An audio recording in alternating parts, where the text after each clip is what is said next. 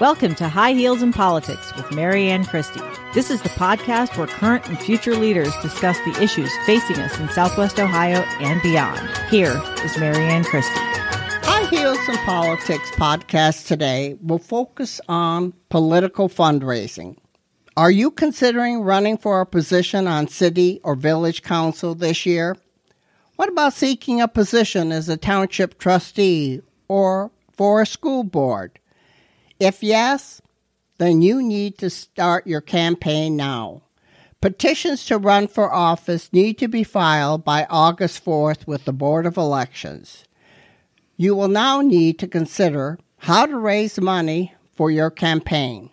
Our guest, Susan Humphrey, is an expert on campaign financing. She has been the Ohio Republican Party finance director, raising over $7 million in the 2020 election cycle, and has worked on major fundraising events across Ohio for over 60 Ohio legislative races. Susan lived in uh, Cincinnati for over six years during her career. She has raised money for a number of local campaigns, including County Prosecutor Joe Deters, County Commissioner Hartmann, and judges.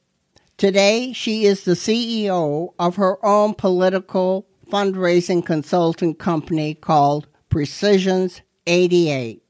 Your high heels and politics narrators will be Mary Anne Christie from Hamilton County and Linda Burke from Warren County, both who've had years of elected and campaign experience and know the difficulty it is to raise money. I, Mary Anne Christie, am presently a member of the Ohio Republican State Central Committee representing Senate District 8 and was the first woman elected to Madeira City Council and served as mayor. Hi, this is Linda Burke, representing Warren County. Presently, I am sitting on the, or I was elected to, South Lebanon Village Council, where I serve today. Candidates need to be organized and adapt to the changing nature of offline and online campaigning. Susan, welcome to High Heels in Politics. Your presentation will focus on the ways local candidates should consider to raise money. What are the first steps, Susan? Well, thanks, Mary Anne, and I'm so glad to be with you guys today. Well, I think you actually kind of hit the nail on the head uh, when you mentioned the August deadline. One of the first things that you need to do once you decide to run is to go to your local board of elections. They will help prepare you for everything that you need to be a candidate following all the rules and do that, you know, to the letter of the law responsibly boards of elections, they are just a, a really great resource, and the staff care very much about running effective elections and making you successful as a candidate. When you go to the Board of Elections, you'll be talking about all kinds of things that you're going to need and asking lots of questions. One of the things that they're going to tell you, and this kind of gets us onto the fundraising track, is that you are one of the first actions that you're going to need to take is to file a designation of treasurer form. That's basically opening up your committee. It files your committee name. You name a treasurer. Some candidates choose to do all of the, the treasury work for their campaigns themselves. I recommend not doing that um, if you can, if you can find a trustworthy friend or a volunteer that can help you just keep track of your your fundraising and your finances and all of the reporting that goes along with it. I highly recommend that. So you'll file that form and, and then you're kind of on your way as far as the fundraising piece of this goes. And then next, working with your treasurer, you set up your bank account so you can accept all of your funds, kind of basic stuff. From there, you can actually begin creating your plan. I highly recommend once you kind of have your all of your ducks in a row to really sit down and plan out how much you think you're going to need to win. There's a lot of factors that go into that. That's where you figuring out how many doors you want to knock on, potentially how many mail pieces you want to send and voters you want to target. That will also advise you perhaps are you going to be, especially for local candidates, are you going to be paying for maybe some local newspaper ads or perhaps some radio? How about yard signs and, you know, sort of big, some of the bigger signs that you can put out there? It's all of those things have a cost. How much are your lip pieces? Are you going to buy t shirts for your volunteers for parades? Are you going to have candy in the parades? All of that has a cost. So create a budget. And then next, for me, I'm a planner. And I think with fundraising, you want to create a plan to win. You want to create a roadmap to win creating a finance plan, in my opinion, is one of the most important first things you can do after some of these initial steps, right? Again, it's your roadmap to win, it keeps you accountable. And really, what you can do after you set your budget, and again, doing all of those necessary initial things you need to do to start up and plan and really think strategically about your race, you can use your budget, then plan backwards on the calendar from election day using your budget to help set your finance plan let's say that you're wanting to send three mail pieces to voters starting just after Labor Day. There's a cost for each of those. That means you need to have most likely every nickel for every one of those mail pieces by Labor Day, right? So then you say, well, I sure as heck better make sure I have all of my fundraisers planned in June, July, and August to make sure I have the money to pay for those. That's how you kind of take your budget, work backwards and slot that in to create your finance plan. Next, I would say just the basics of your finance plan should include fundraising events. You like to have events at maybe a local restaurant or you have a friend that's offering their home for you to host a fundraiser.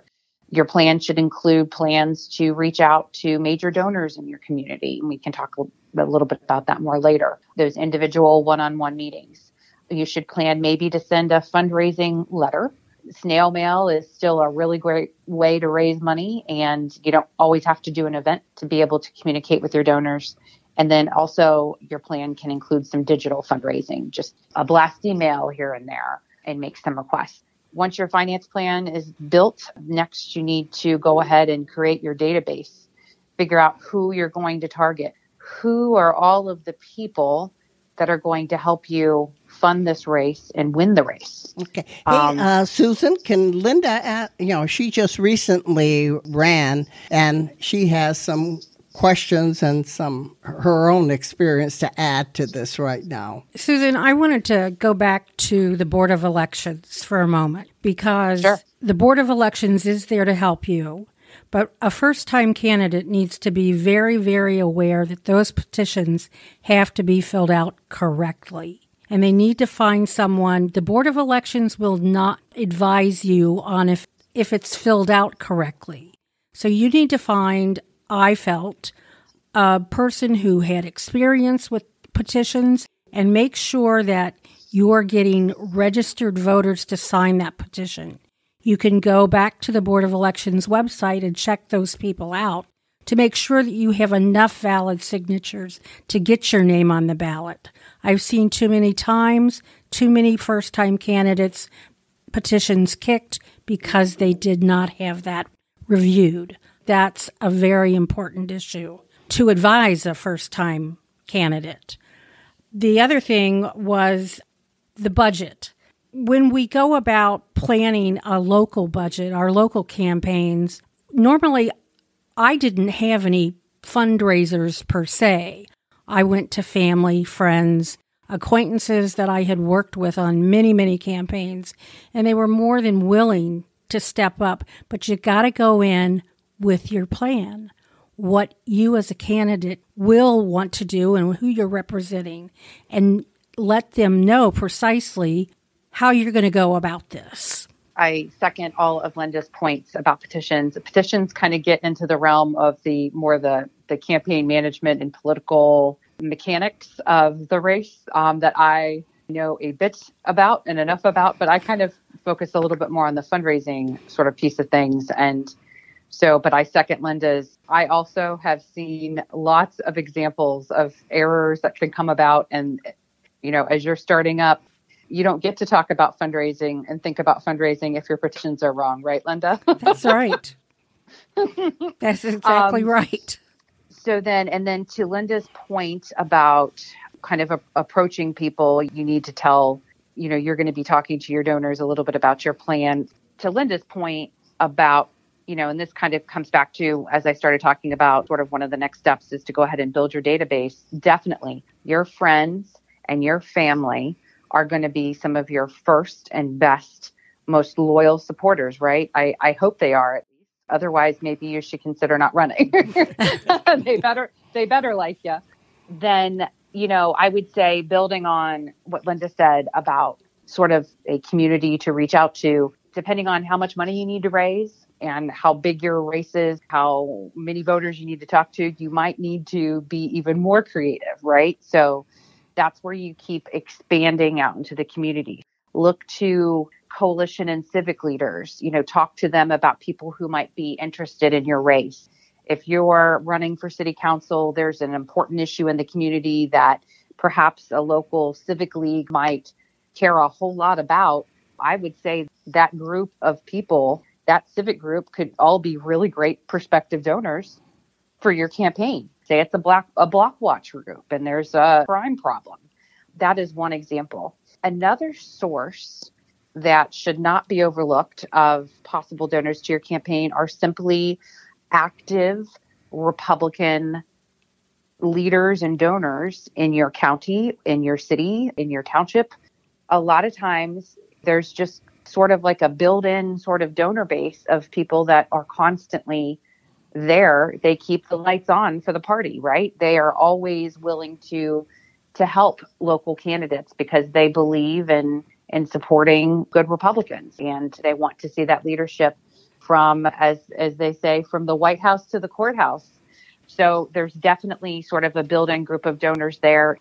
A lot of times you can, you know, you can talk to your county party chairman, perhaps other Republican club leaders to see if you might be able to get like a membership list to add into your database. That way you can make sure interested supporters of Republicans in the area know about you, know about your events, know that you need money, that there's an opportunity to support you. Last but not least, I want to encourage, and this will go down a rabbit hole that I won't get too detailed with, but it's probably my favorite source of potential donors is to utilize your local board of elections by requesting other candidates campaign finance reports.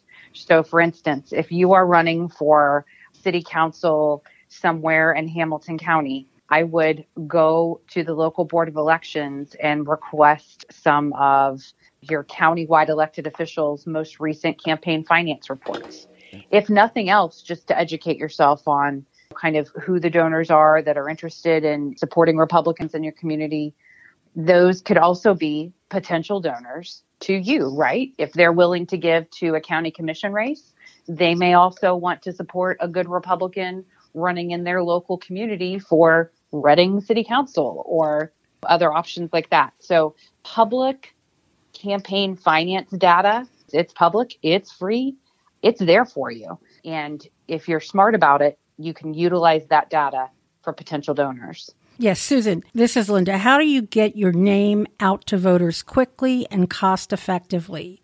Should you ask for donations? Tactics for raising money may include direct mail solicitations, uh, tips to encourage supporters to contribute via the internet, direct solicitations, and events. How do you organize a donor tracking system? this segues perfectly into so you've built this database right you've gone out you've you've organized all of your friends and family you've created your list. I suggest doing that in a microsoft excel spreadsheet. It's very simple. You can add anyone and everyone who you think could be a potential donor to this spreadsheet. You could get fancy. You maybe can have a tab for your you know the the civic league group or just republican donors perhaps uh, you could have a tab that's just your direct personal family and supporters that you know you could send information to all the time about your events about your candidacy. I would say the good old microsoft excel is a great way to organize yourself to reach various donor groups. From there the world is your oyster right? You're kind of ready to go. Once you have your plan and your database just get out there. Start setting up some fundraising events if you can. Like, do you have uh, some some folks that you would want to approach to come to maybe somebody's home for like a tea or maybe a cocktail hour. I think lots of people listening to this podcast have likely gone to a fundraiser before. Figure out kind of a group that makes sense to invite to a fundraiser and invite them. Make it like a party, make it fun. And Yeah. Susan, then how does a candidate, you and I've talked about this, develop a website? Because everybody talks about the social media, you know, for political campaigns and uh, domain name and stuff. This isn't your forte, but our producer, Ryan Kulik, has some comments to make about that. Ryan, do you want to say a few words? Hey, Susan, this is Ryan. Yeah. So I can tell you just in my experience, and you obviously have a lot more dealing with the parties themselves, but now it's 2021 and websites, especially for a, a local campaign, campaigns of less than 10,000 voters, I, I usually tell them you have social media, you have Facebook, Twitter, Instagram, stuff like that, that more people use. Whereas I'm finding less people going to the website. So outside of just raising money, I tell people the website might not be something you want to really focus on. Focus on where your voters are, which would be social media. Did you have any thoughts on that? Yeah, so I think that, and you hit the nail on the head. I don't usually get involved in the website creation. I know that there are some free or very relatively inexpensive resources out there to make a website.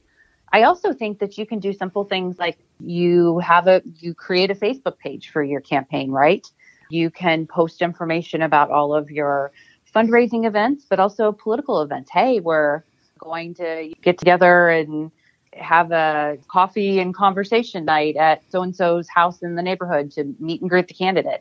I mean, there's lots of things that you can do with social media to promote your candidacy and to inform your potential donors and voters uh, kind of about what's going on with your campaign.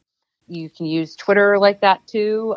You can maybe get a little creative with Instagram. There's lots of options out there. I guess I would just urge folks not to get too bogged down in the social media piece of this. In my personal opinion, what still matters at the end of the day, like 80% of the time, is just direct, direct voter contact, direct donor contact.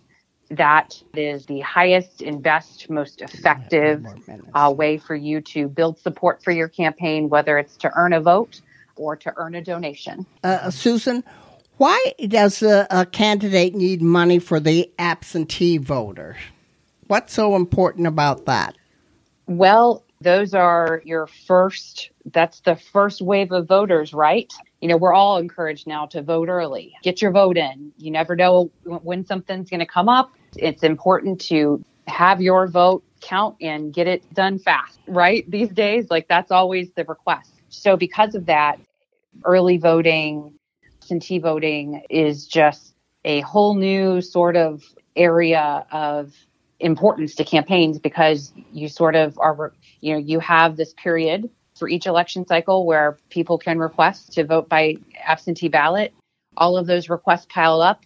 Then at the, you know, if we're talking for a November general election, that usually it's like the beginning of October, there is the initial sort of release of depending on where you're running, it could be a couple hundred voters, it could be thousands of voters that yeah. are there for the taking that you can send a mail piece to, right? Because you know that they are definitely voting.